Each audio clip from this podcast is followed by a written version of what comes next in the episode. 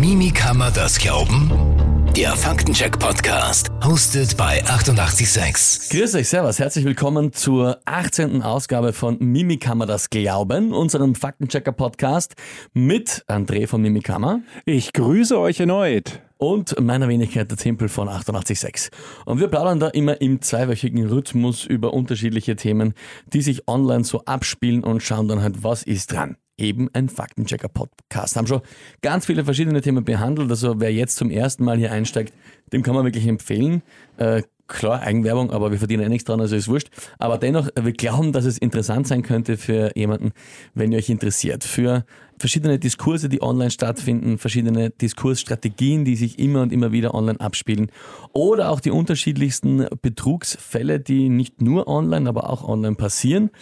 Dann zahlt sich wahrscheinlich wirklich aus, den Podcast mal von vorne durchzuhören. Da habt ihr jetzt schon einiges an Material, um eine Zeit damit zu füllen. Ja, ist schon fast historisch, wenn man das so ein bisschen bedenkt. Man kann genau, so ein bisschen chronologisch auch anhand des Podcasts immer genau sehen, was für Themen zu welchem Zeitpunkt diese in diesem Jahr aktuell waren. Also ich habe das neulich mal gemacht, wirklich einfach so kurz reingehört in jede Folge so ein bisschen. Da haben wir gedacht, Mensch, spannend, ja genau, das war so die Zeit, das waren die drei, vier Wochen, da war das Thema aktuell und dann ist es wieder ein bisschen abgetaucht, aber das war auch vorhersehbar.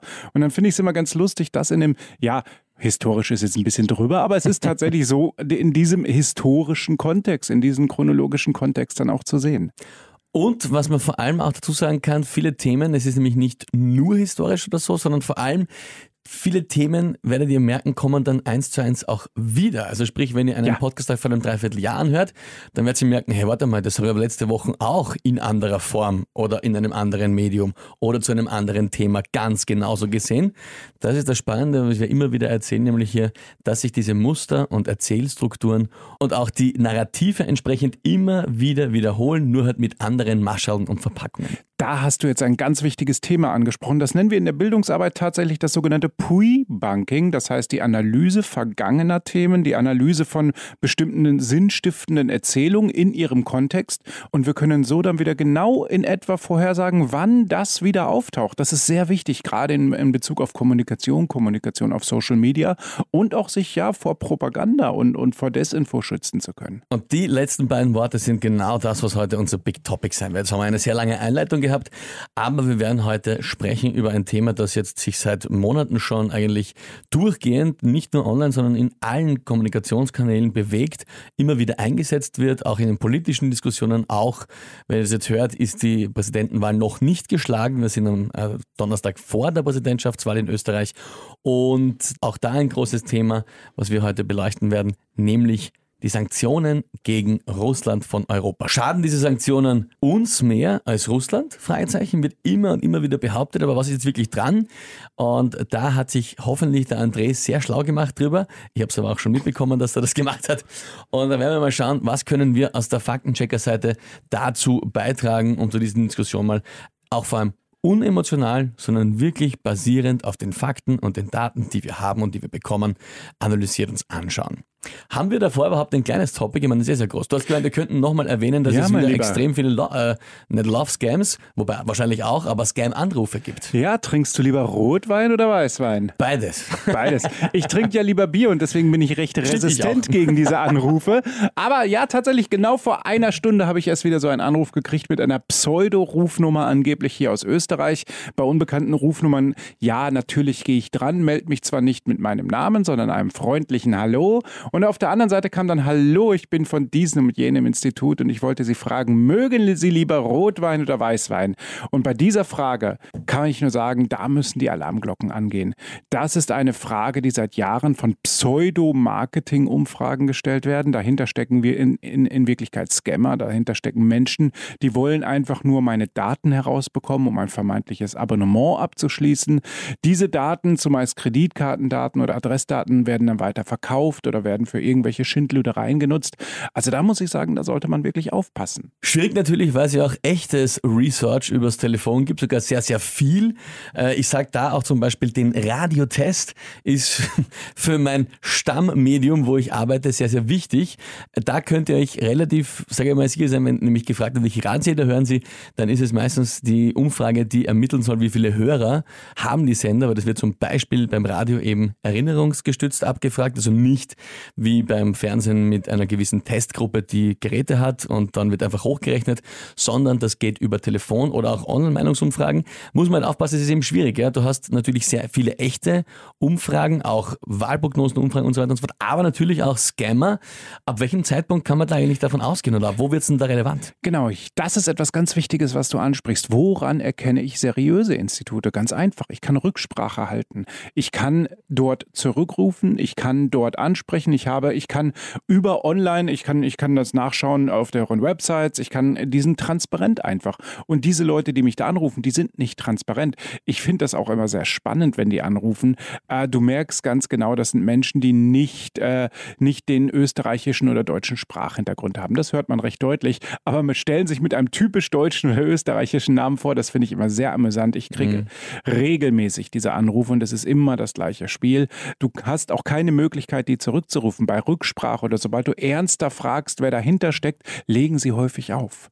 Das ist auch etwas. Das, daran merkst du, wer wirklich transparent ist, wird dir alle Fragen beantworten, wird auch sagen, Sie können über diesen und jeden Kanal noch mehr erfahren und Sie können auch zurückrufen, Sie können sich melden, man kann mit verantwortlichen Personen sprechen. Bei nicht seriösen Umfragen wird man dann aggressiv abgewürgt. Die Person am anderen Ende wird auch recht schnell aggressiv. Das kommt dazu, weil die unter einem enormen Druck sitzen. Sie müssen dich betrügen sozusagen. Und dementsprechend kannst du da recht zügig merken bei freundlichen Rückfragen, ob jemand seriös ist oder nicht. Punkte natürlich, die es anders sind, gebt keine allzu persönlichen Daten von euch ja. an. Das wollen im Normalfall nämlich nicht wissen. Wenn, dann eher demografisch, also Alter zum Beispiel. Das ist oft relevant für sowas, aber quasi der Name, Adresse und Bankkontoverbindung. Ja, auf gar keinen keinen Fall. ich sage nur, also da, da, da, ist auch so ein Punkt, genau. wo man sagt, bei einer richtigen Marktforschung ist sowas im Normalfall nicht notwendig, sondern eher dann Geschlecht, Alter und so weiter und so fort, ein bisschen demografisch was weiß. Wenn die wissen wollen, äh, wie viel verdient sie und ja. könnt ihr das auch überweisen an sie, dann wird es äh, ja. relevant natürlich, dass man da oder auch natürlich Abos abschließen. Ja, genau, sobald es in Richtung Verkaufsgespräch abdriftet, äh, gibt es halt zwei Möglichkeiten. Entweder ich beende das Gespräch von mir aus, ja, da ist nichts bei, das ist nichts Schlimmes, oder aber wenn ich wenn ich Lust habe, was ich natürlich offiziell nicht raten darf, aber es gibt das sogenannte Scam-Baiting, kann das sein, dass man dann Lust hat, diese Leute auf einmal hinzuhalten. Denn wenn es definitiv Betrüger sind und hinhalten, kann Spaß machen, sage ich mit einem leichten Lächeln im Gesicht. Äh, aber wie gesagt, offiziell zu raten kann und darf ich natürlich nicht dazu. Nein, auf gar keinen Fall. Ich rate euch aber dazu, wie gesagt, wenn seriöse Marktforschungsinstitute anrufen, macht bitte mit und sagt ihnen, welchen Sender ihr hört. Ich darf nicht sagen, welchen ihr sagen sollt, ähm, weil das ist nämlich mir verboten äh, von, von der Umfragedynamik her. Aber sagt es halt an Leibwanden zum Beispiel. Ja. Gut, so, aber ja, wichtiges Thema und wie du sagst, eben immer und immer wieder. Ja. Also verschiedene Fronten, ja, wo das angegangen wird. Es gibt ja verschiedene Möglichkeiten. Es muss ja nicht unbedingt ein Anruf sein. Was auch sehr gefährlich ist, sind, sind die Nachrichten über WhatsApp. Wenn es dann heißt, hallo Mama, hallo Papa oder hallo Oma, mir geht's gerade nicht gut, ich habe auch eine neue Rufnummer, deswegen ist das so komisch. Könnt ihr mir Geld überweisen? Finger weg davon lassen. Auch das sind so Alarm, äh, Alarm, äh, auch das sind so Indikatoren für Betrug. Ja, das sind immer die gleichen Anschreiben. Lasst euch darauf nicht ein. Nehmt über die klassische Rufnummer Kontakt mit euren Kindern auf. Solltet ihr wirklich Kinder haben, wo ihr gerade, äh, wo ihr glaubt, das können die sein. Und wenn die dann wirklich über die klassische Rufnummer antworten, dann wisst ihr Bescheid, was Sache sind. Also es sind täglich, wo Menschen, oder es passiert täglich, äh, wo Menschen wirklich viel Geld verlieren in tausenden Höhen und bitte, bitte lasst euch da nicht drauf ein. Dann kommen wir jetzt zu unserem großen Big Topic. Da bin ich wirklich sehr gespannt drauf.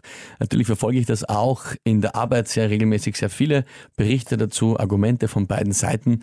Aber jetzt haben wir mal gesagt, das schauen wir uns mal in einer Podcast-Folge genauer und größer an. Und zwar schauen wir uns da an die Sanktionen des Westens der EU gegen Russland.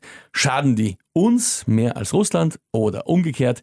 Darum geht's jetzt. Und André, du hast angekündigt vor zwei Wochen, dass du dich da wirklich eingehend beschäftigen wirst damit. Und now it's time to surf, wollte ich schon sagen. Ja, jetzt muss ich liefern. Äh, ne? liefern jetzt ja. muss ich liefern. Was, was, was Englisch hast. Jetzt musst du liefern. Genau, und, und, und ich liefere jetzt auch einfach mal. Sehr ich liefere mal ein paar Sachen aus der Beobachtung der letzten zwei Wochen.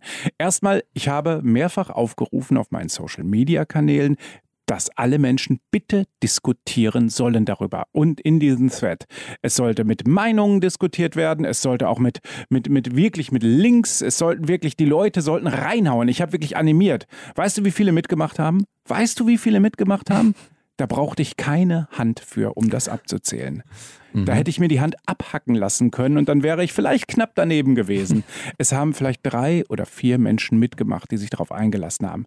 Und ich war wirklich erstaunt. Ich war mhm. wirklich erstaunt. Und das spiegelt aber auch in etwa genau das wider, was ich dann selbst in meiner weiteren Recherche gemerkt habe. Niemand kann konkret genau etwas sagen. Es sind alles Prognosen, es sind vage Messungen. Wir haben halt ein Problem damit, wir können den russischen Markt nicht zu 100 Prozent analysieren. Das kann niemand. Aber es gibt halt viele kluge Köpfe, die sich da hingesetzt haben und auch, auch Prognosen gewagt haben, aber ganz klar gesagt haben, zum aktuellen Zeitpunkt ist es schwierig. Und deswegen würde ich jetzt ganz einfach mal ganz unten bei den Basics anfangen. Was sind überhaupt Sanktionen? Welche Formen von Sanktionen gibt es? Und warum gibt es die? Das wäre der Punkt.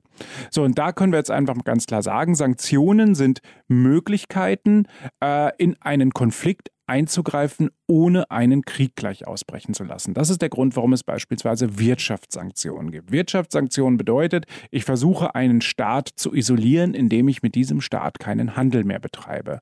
So, es gibt natürlich noch andere Sanktionen, das kann man ausweiten, beispielsweise Sportsanktionen, dass ich sage, dieser Staat darf aufgrund, wie jetzt in diesem Fall eines Kriegsfalles oder was anderem, äh, nicht mehr an großen Sportereignissen teilnehmen, sei es, äh, sei es die Olympischen Spiele, eine Weltmeisterschaft, von mir aus auch eine Meisterschaft auf einem Kontinent oder ähnliches. Das heißt, ich kann in den kulturellen oder sportlichen Teil auch eingehen.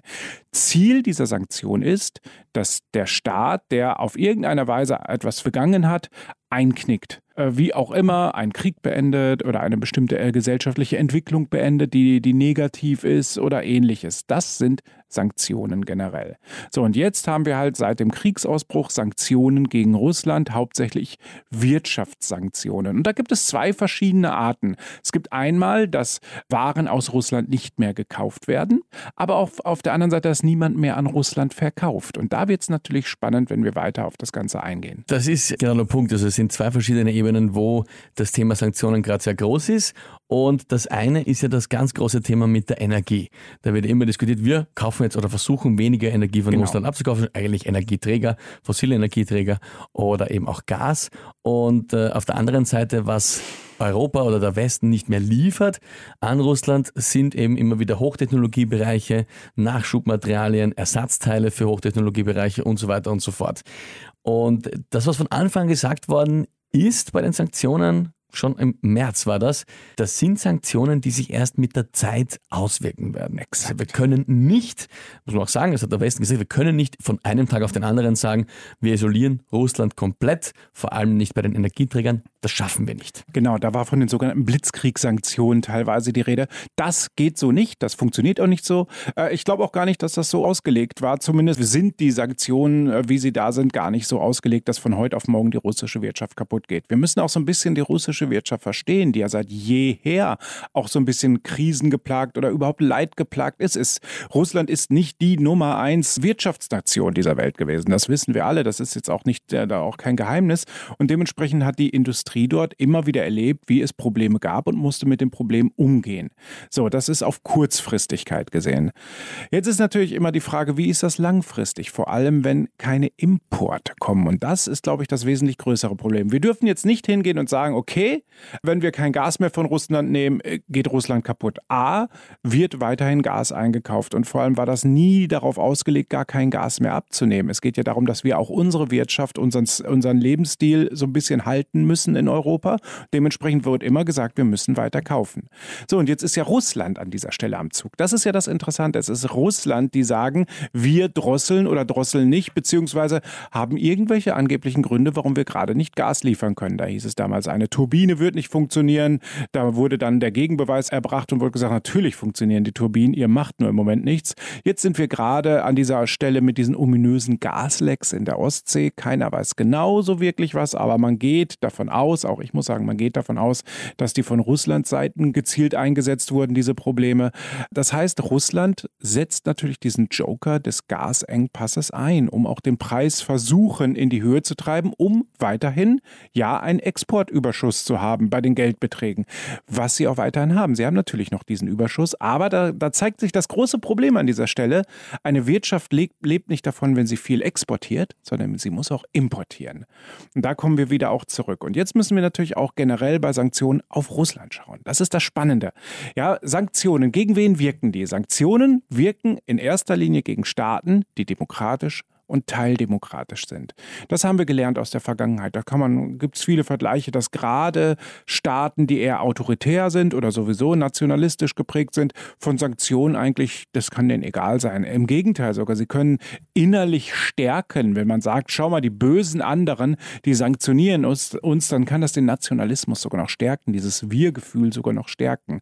Also muss man auch da schauen. Wir müssen genau schauen, was ist Russland eigentlich? Wie sind die abhängig von allen anderen und wie ist die Struktur des Staates letztendlich? Und da wird es halt spannend. Viele Sachen, die wir als westlichen Demokratien sehen, die uns schaden würden, wenn wir sanktioniert würden, äh, würden Russland vielleicht gar nicht so stark schaden, weil sie in gewisser Weise andere Strukturen halt haben.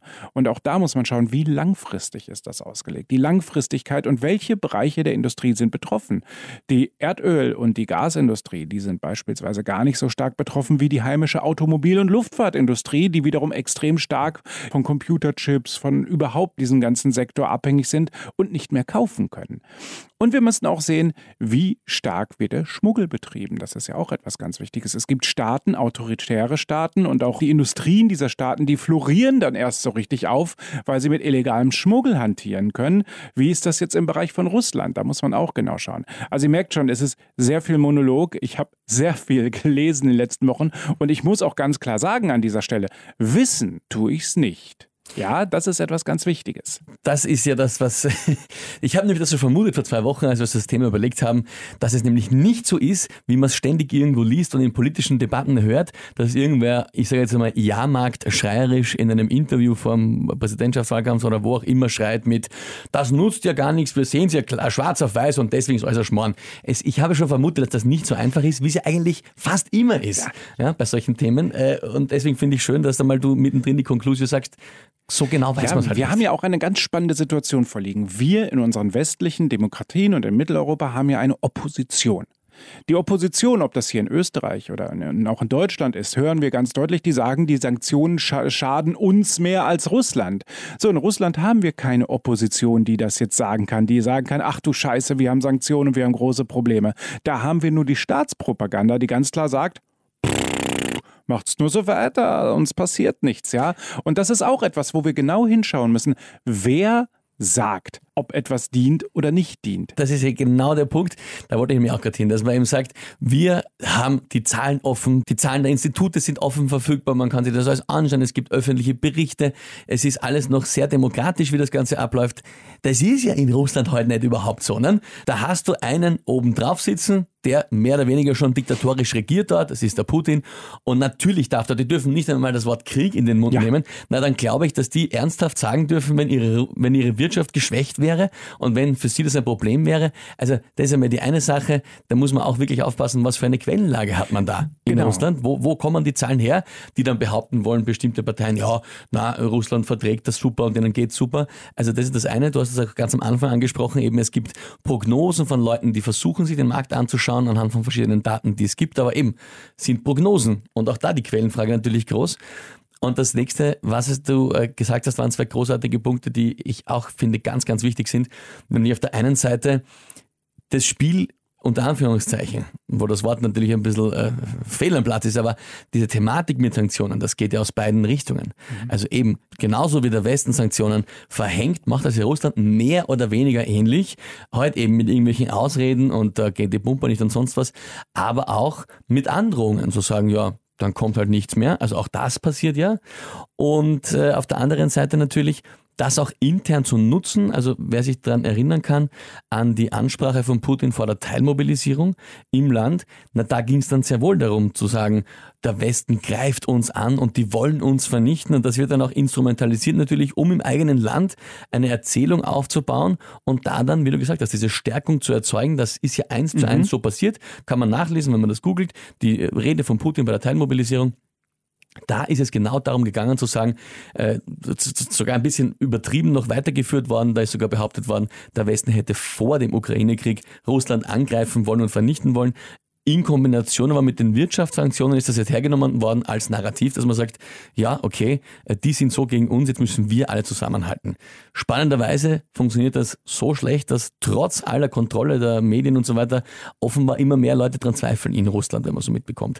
Heißt aber auch wiederum, die Sanktionen wirken zumindest so weit, dass sie die Bevölkerung mitkriegen, was man aus dem Westen hier hören kann.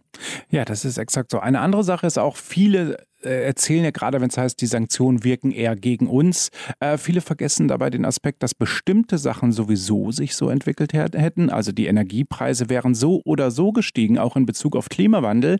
Die Sache ist natürlich, ja, der Krieg hat das beschleunigt und die bewusste Verknappung, also die bewusste, das be bewusste Drosseln der Exportmenge an Gas hat natürlich seinesgleichen hinzugetragen, muss man ganz klar sagen. Äh, auf der anderen Seite äh, dürfen wir nicht vergessen, es werden viele Gewinne gerade in der Energieindustrie Industrie auch gefahren, Rekordgewinne, ne, gerade im Bereich von Aktiengesellschaften, die machen im Moment Riesengewinne, dadurch, dass der Preis extrem hoch halt ist. Äh, das wird das nächste Problem sein. Ab wann ist der so hoch, dass wir uns nicht mehr leisten können? Ne, das gehört ja auch dazu. Wir müssen ja auch schauen, dass wir als Gesellschaft von den Sanktionen dann nicht aufgefressen werden und gegensteuern. Und da ist, sind dann unsere Regierungen wieder gefragt, die dann sagen müssen, okay, wir müssen Bremsen einbauen, wir müssen bestimmte Dinge eventuell lockern oder auf anderem Wege schaffen. Also da werden noch ganz spannende Sachen Sachen in diesen Herbst und auch Winter kommen, wo wir halt nicht an dieser Stelle hundertprozentig sagen können, wann wirkt was und wie wirkt was. Es ist immer ein Steuern und Gegensteuern, auch, auch Russland steuert und gegensteuert durch äh, eine, eine äh, Kreditpolitik seitens des Kremls, da wird ja immer wieder passend gesteuert, um Sachen aufzufangen. Äh, Defizite werden aufgefangen, dann dürfen wir nicht vergessen, dass das Vermögen Russlands im Ausland eingefroren ist, viele, viele Milliarden Euro. Äh, da kommen viele Sachen hinzu, die sich erst auf Dauer auswirken werden und wo wir jetzt, wie gesagt, zu diesem Zeitpunkt noch nicht hundertprozentig alles sagen können. Wir haben halt auch das Problem, dass natürlich wir betroffen sind durch einen Effekt, der naturgemäß da war, der durch den Krieg aber stärker und auch beschleunigt ist und dementsprechend stärker auf uns treffen wird im nächsten, in den nächsten Monaten. Das nächste, was man da auch dazu sagen kann mit den Energiepreisen, die, wo du gesagt hast, wären natürlich über die Jahre hinweg angestiegen, jetzt dann ganz drastisch schnell. Muss man auch dazu sagen, das ist im ersten Schritt einmal passiert, in den ersten Wochen und Monaten aus Börsengründen. Ja und nicht wegen einer realen Knappheit. Das war nicht so, dass am 24. Februar der Angriff stattgefunden hat und am 25. Mhm. sind äh, die Ölleitungen und die Gasleitungen und die Exporte äh, der Energie von Russland sofort versiegt. Das war ja überhaupt nicht so. Da ging es um eine Angst einmal, die auf den Börsen natürlich immer sich dann in Kursschwankungen auswirkt und dann im Zuge der nächsten Monate, erst eigentlich im Sommer, hat Putin wirklich begonnen, vor dem Sommer kurz, ja die Gasmengen zu drosseln, eben von diesen ominösen Turbinenproblemen zu sprechen.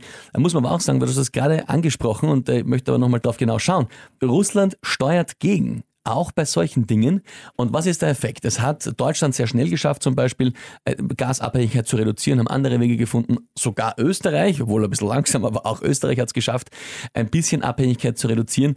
Das heißt, auch von Öl, teilweise gibt es ja Ölembargos auch. Und jetzt ist die Frage, okay, dann würde Russland da weniger einnehmen, außer natürlich, die Preise werden künstlich hochgehalten. Mhm. Das heißt also, Russland versucht natürlich auszugleichen, dass die Länder aus dem Westen sich abwenden und sagen, wir kaufen unsere Rohstoffe woanders. Na, dann versuche ich halt den Preis künstlich so lange wie möglich hochzuhalten. Also das ist ja alles eben ein Wechselspiel und da wird ja von Russland genauso herumgedreht an den Schrauben in dieser Thematik. Genau, und da werden sie halt nicht verlieren an dieser Stelle, muss man ganz klar sagen. An dieser Stelle beim Export, beim Rohstoffexport werden sie keine Probleme bekommen, weil das regulieren sie selbst. Das Problem wird für Russland wirklich auf Dauer der Import sein. Das bedeutet, viele Dinge im alltäglichen Leben, in, in, in der eigenen Industrie wird auf Dauer verrotten oder verfallen, weil sie es nicht mehr instand halten können. Das ist, der, das ist ein großes Problem, auf das Russland hinzufährt, wenn nicht Sachen aus dem Westen importiert werden. Ich weiß auch nicht, wie China auf Dauer reagieren wird. China wird natürlich auch Angst haben vor Sanktionen. Das ist ja auch, es gibt einige Expertinnen und Experten, die sagen, dass diese gesamte Sanktionspolitik auch eine Art Übung mit Blick auf China ist. Und China wird das natürlich beobachten. Wie wird es Russland gehen und sie werden sich dann nicht zu weit aus dem Fenster lehnen, um nicht mit in die Spirale zu, äh, zu fallen. Aber auch das sind natürlich einzelne Thesen, wo man schauen muss. Also Russland wird erstmal die Handelsbeziehungen, die stark mit dem Westen verknüpft waren, äh, so nicht mehr aufbauen können. Die sind nicht mehr da, die werden auch nicht, nicht ausgeglichen werden können und dementsprechend wird es an vielen Stellen Probleme geben auf Dauer. Und das ist das, das äh, wirklich Spannende auch, weil das eben oft erwähnt wird, auch in verschiedenen Diskussionen. Russland ist alles wurscht, weil alles, was der Westen nicht mehr abnimmt, verkaufen sie einfach im Osten. Ja. Und damit ist alles egal. Das sind solche Stehsätze, die einfach immer wieder hingeschmissen ja. werden. Und ich meine nicht nur am Wirtshaustisch, auch dort oft genug, aber wirklich auch, und da ärgert es mich immer so, in äh, politischen Diskussionen mit, mit Leuten, die dann halt sich als Politiker hinsetzen und halt Dinge von sich werfen, wo ich mir denke, sag mal, wie kommt man zu so einer Aussage, wo so viel Komplex ist? Ihr merkt das jetzt schon, was wir jetzt da einbringen, so viel Komplexes dahinter steckt. Und du hast es gerade gesagt, eben auch China wird sich natürlich hüten, jetzt einfach sich mit dem Westen zu verbocken, ja, weil die haben auch einen die riesengroßen auch, Absatzmarkt. Und ja, klarerweise. Und auch umgekehrt, wir vergessen immer den Import. Das ist, ich glaube, das ist so ein, so, ein, so ein typisches Gedankenmuster, das wir selbst haben. Wenn ich etwas verkaufe, ist das immer gut für mich. Nein, Weltmarkt funktioniert, indem das ausgeglichen ist. Ich muss auch kaufen. Ich muss auch sehen, dass, da, dass mein Bedarf gedeckt ist. Ich kann nicht immer nur geben, sondern ich muss wirklich versuchen, die Bilanz ausgeglichen zu halten. Und das wird ganz schnell vergessen bei dieser Sanktionsgeschichte. Russland wird immer verkaufen können, weil solange wir abhängig sind von Gas und Erdöl, gesamtgesellschaftlich wie auch immer, wird Russland immer verkaufen. Und wir können auch unsere Energie nicht komplett, auch wenn das ein toller lieber Wunsch ist, äh, auf Solar und auf Ökostrom umstellen. Denn es geht ja auch um physikalische Sachen. Es muss auch in den Wintermonaten eine bestimmte Spannung gehalten werden im Energienetz. Es muss eine bestimmte Auslastung da sein. Und dazu brauchen wir, um diesen Begriff auch zu nutzen, auch dreckige Energieträger. Das muss leider so sein. Da können wir uns nicht von jetzt auf sofort von äh, trennen. Das ist natürlich jetzt wieder ein Faktencheck für sich selbst. Aber auch da hatte ich ein ganz tolles Gespräch am letzten Wochen mit jemandem, der sich wirklich, wirklich damit auskennt und auch wirklich in der Sparte arbeitet. Der sagt, ich bin selber von Haus aus auch ein Grüner, aber ich muss ganz klar sagen, dass es hier um mehr geht als einfach nur ganz, ganz viele Solaranlagen bauen, sondern wir müssen auch dafür sorgen, dass das Netz nicht zusammenbricht, wenn einmal keine Sonne scheint, kein Wind ist oder sonst irgendwas. Wir brauchen einfach für diese Basis auch diese dreckigen Energien. Deswegen werden wir einfach nicht unabhängig komplett sein. Das ist ein Thema, das wir auch in unserer letzten Folge ein bisschen behandelt haben. Check out the Blackout, großartiger Titel, wo es äh, darum ging, auch zu sagen, ähnlich wie wahrscheinlich ist sowas überhaupt oder was müsste alles passieren, damit so ein Blackout wirklich kommt. Aber da hat man schon gesehen auch, dass es eben im Stromnetz sehr viele Instabilitäten gibt. Es ist nicht sehr gut für verschiedene Spitzen, also Spitzenlasten oder Unterversorgungen, damit umzugehen. Es gibt aber Mechanismen dafür, aber je mehr volatil die Energiequellen sind, umso stabiler müsste da eben das Stromnetz sein oder halt Speichermöglichkeiten. Das ist das Ding. Es ist technologisch prinzipiell möglich, was man so lesen kann, aber halt, es geht nicht von jetzt auf morgen. Es genau. kannst nicht sagen, so gut, die, die, mit denen wollen wir nicht mehr. Das heißt, wir stellen übermorgen um auf alles, so leicht wird es nicht gehen. Äh, was ich aber äh, glaube, dass wir da schon äh, sehen können und was wir da schon ein bisschen raushören können, ist das Wichtigste. Und das finde ich sehr schön, dass das das Ergebnis war, äh, lieber André, von deiner intensiven Beschäftigung mit diesem Thema, dass es nicht die klare, einfache Antwort gibt. Finde ich auch fast am schönsten. Wenn bei einem Faktencheck ja. man auch wirklich einfach steht mit, so einfach kann man es nicht beantworten und kann man es nicht sagen. Weil das heißt, heißt erstens, wir gehen da immer ergebnisoffen drauf zu, respektive auch du vor allem und ihr bei mir mit Kammer, schaut dir das an, wie ist die Lage und wenn am Schluss rauskommt, die Lage ist, man kann nicht einfach sagen ja oder nein oder für die schlimmer oder für uns schlimmer, sondern es ist halt kompliziert. Es ist kompliziert. Und es gibt eine komplexe Datenlage, die man nicht so einfach entschlüsseln kann. Es ist aber auch wieder ein wunderschöner Beweis dafür, dass man komplexe Probleme nicht auf einfache Antworten runterbrechen kann, dass uns Populismus im Grunde rein gar nichts bringt und am Ende auch in die falsche Richtung führt. Ja, wir müssen wirklich ergebnisoffen sein und wir müssen auch daran arbeiten an einer Situation. Ich kann mich nicht einfach zurücklehnen und sagen, ja, da kommt jetzt wer mit der starken Hand und der richtet das. Das ist ist ein Unsinn, ist das. Ja, ich muss auch manchmal aus meiner Komfortzone raus und aktiv mitarbeiten. Ich muss Teil der Gesellschaft sein und ich muss mich auch als Teil der Gesellschaft äh, zeigen, auch wenn ich vielleicht hier und da persönlich oder irgendwie Wohlstandsprobleme hier und da oder Einbußen habe. Es geht um uns alle. Ja, und es geht nicht nur um den Krieg. Der Krieg ist ein Teil des Problems. Ja, der Krieg ist ein etwas, was die Probleme noch stärker voranschreiten lässt. Krieg, Wirtschaftskrisen, Energiekrisen, Umweltkrisen. Wir haben ein ganz großes Paket an Krisen und Probleme und da muss ich aktiv werden. Und das schaffen keine Einzelpersonen, das schaffen keine Populisten. Und das ist was, was ich ausnahmsweise mal ganz billig runterbreche, denn das sind komplexe Probleme, wo wir alle dran teilnehmen müssen, wo wir wirklich genau sagen, analysieren müssen, wo geht's hin und, und auch wirklich anpacken müssen am Ende. Das ist, glaube ich, wirklich ein, ein sehr, sehr schönes Conclusio äh, dieser Folge, wie ich finde, eben mit den populistischen, einfachen Antworten mit beenden wir unsere Sanktionen ja. und dann ist alles wieder gut und dann kann sich jeder sofort wieder alles leisten und es gibt keine Teuerung und Inflation mehr.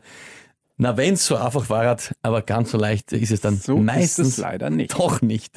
Gut, wir sind ziemlich genau auf eine halbe Stunde gekommen. Ich hoffe, wir konnten euch da ein paar gute Gedankenansätze mitgeben und einen spannenden Blick auf dieses Thema, das, wie gesagt, sich einfach immer und überall im Moment widerspiegelt. Man kann keine zwei Tage online irgendwo sein, ohne dass man nicht irgendwen liest und hört, der meint, äh, die Sanktionen sind für uns viel schlimmer, wir sollten sofort raus da. Und ja, ein Aspekt, den wir noch nicht angesprochen haben, weil es auch ein anderes Thema ist, natürlich, ist halt die moralische Haltung und Verpflichtung, die wir als Westen haben. Aber da muss man auch sagen, das ist eine persönliche Geschichte, da können, äh, könnt ihr mit uns privat mal plaudern, glaube ich. Das ist kein, das kann man schwer Fakten checken, weil es einfach eine moralische Sache ist. Sicher, aber wir dürfen nicht vergessen, dass wir als Europäerinnen und Europäer auch eine gewisse Pflicht haben, den Frieden in Europa zu wahren, auch den Frieden generell zu wahren und dementsprechend einen Krieg nicht zulassen dürfen. Das ist schlichtweg so. Wir dürfen einen Krieg und vor allem so einen völkerrechtswidrigen Krieg nicht zulassen. Ne, Krieg generell, ich will keinen Krieg zulassen und dementsprechend ist es meine Pflicht als Mensch auch darauf zu achten, dass wir auf Dauer wieder den Frieden hinbekommen. Wie? Das kann ich leider nicht beantworten. Am liebsten wäre mir natürlich auch durch friedliche Mittel, wenn es nur durch Sanktionen geht auf Dauer.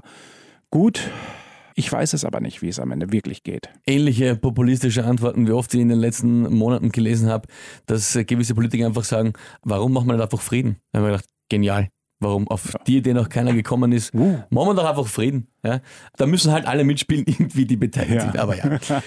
Gut, André, ich sage danke vielmals. Ich ja? danke dir. Äh, ich, ich hoffe, danke allen. Ich sag, wir danken euch fürs Zuhören. Hoffe, es war eine Folge, wo ihr was mitnehmen konntet und die interessant für euch war. Und wir hören uns in zwei Wochen wieder. Ja, super. Bis dann. Baba.